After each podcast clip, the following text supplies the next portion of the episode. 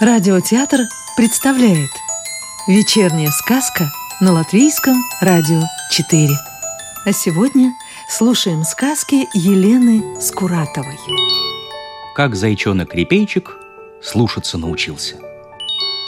В большом сосновом лесу жил зайчонок по имени Репейчик. Родители долгое время не могли придумать ему имя. Соседка зайчиха предлагала назвать малыша Лопушок – за большие, похожие на листья лопуха, уши. Старый ворон – большеухом, но все же мама с папой решили дать ему имя Репейчик. Не давал малыш родителям проходу, цеплялся за них своими серыми, пушистыми, как шарики репейника, лапками. Репейчик был действительно очень настойчивым малышом и непременно добивался внимания папы с мамой. Но в то же время был очень непослушным. Удивительно, как его большущие уши оставались глухи к просьбам и советам. В лесу выпал снег. Его было так много, что маленькие сосенки превратились в сугробы. Воздух был морозным. Белое покрывало сияло на солнце, к вечеру превращаясь в хрустящую ледяную корочку. «Репейчик, надень шапку!» – строго сказала мама непослушному сыну. «Хорошо, мама!» — крикнул сорванец и выскочил за дверь. Кувыркаясь по белому снегу, репейчик совсем не думал об ушах. В торопях он схватил с полки лишь шарф и теплые варежки, а шапка так и осталась дома. Зайчонок вновь пропустил мамины слова мимо своих длинных ушей. Добежав до лучшего друга Рыжика, Бельчонка, который жил на старой сосне, репейчик стал барабанить лапками по дереву. Но дома, похоже, никого не было. На ветке сосны сидела тетя Сорока, которая была в курсе всех лесных происшествий. Она подозвала репейчика и покачала головой. «Уши отморозишь, лопушок. Я репейчик, а вы не знаете, где рыжик? Ты мне скажи лучше, где твоя шапка?» «Дома забыл». «Лопушок, лопушок.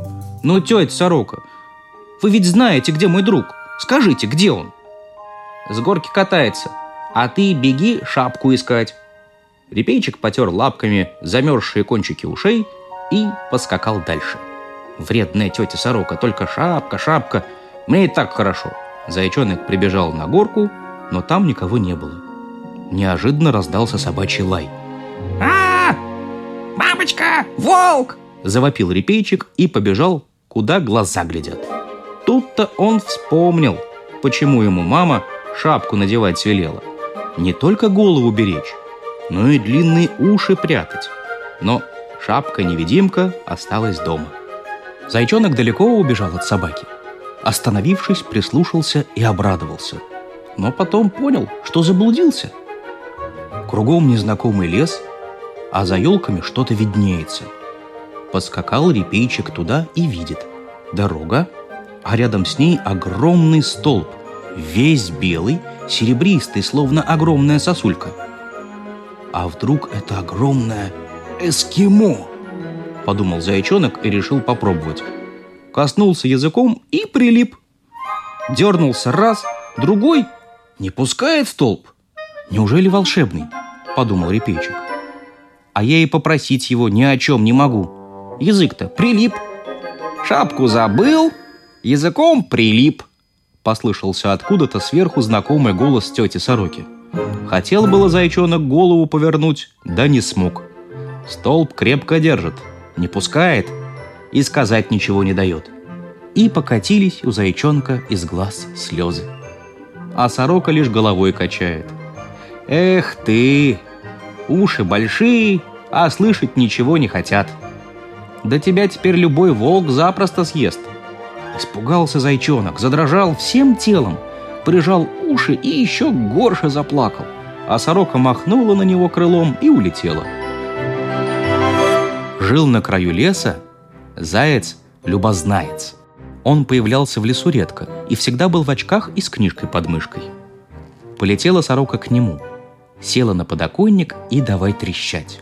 Шапку потерял, языком прилип, у столба сидит, что делать не знает, книг не читает – Вздохнул заяц-любознаец, отложил книгу в сторону и пошел чай заваривать. «Ты что же, чай пить будешь?» Удивилась сорока. Угу. И столб волшебный угощать, буркнул ученый заяц. Налил он в кувшин горячего чая, повязал вокруг шеи шарф, надел шапку, варежки и вышел из избушки. А сорока тем временем уже летела всем в лесу рассказывать, что заяц-любознаяц суп из зайчонка сварить хочет. Тем временем шел заяц-любознаяц к дороге и, наконец, увидел возле столба пленника. «Ну, что, малыш, эксперименты проводишь?» Зайчонок хотел спросить, что такое эти эксперименты, но не мог. А заяц в очках подошел поближе и сказал, «Попробуй подышать вот так».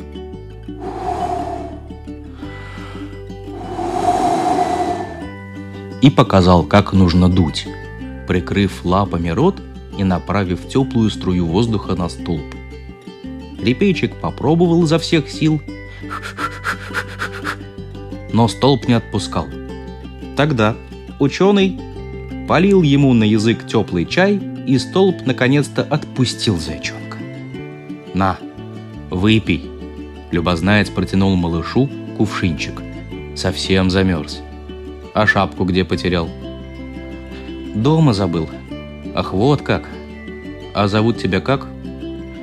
Репейчик. Ого, имя-то какое у тебя особенное. Знаешь дорогу домой? Нет. Знаю только, что живу на земляничной поляне. Это довольно далеко отсюда. Ну что ж, пойдем. По дороге заяц-любознаяц рассказал репейчику о свойстве металла и его умении поглощать тепло. Репейчик, а ведь твое имя такое же цепкое, как столб, который тебя поймал. Только цепляться бы тебе за знания, а не за всякие глупости. Знания вон сколько пользы приносят. Тебя, например, помогли освободить. Зайчонок шел задумавшись, а потом спросил. А можно я спасателем буду? А что ты у меня спрашиваешь? Будь, если хочешь. Но и для этого учиться надо.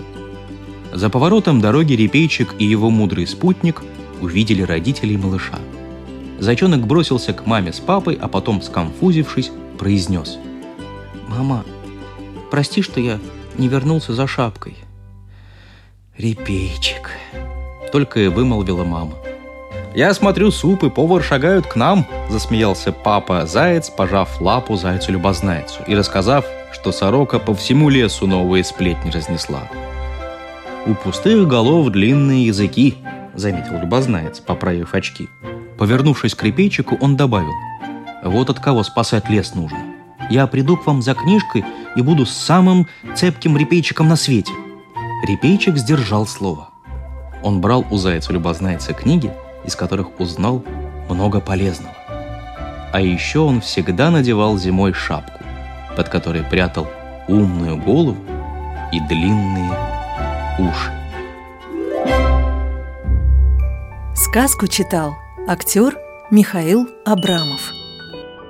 Новую волшебную историю услышите завтра.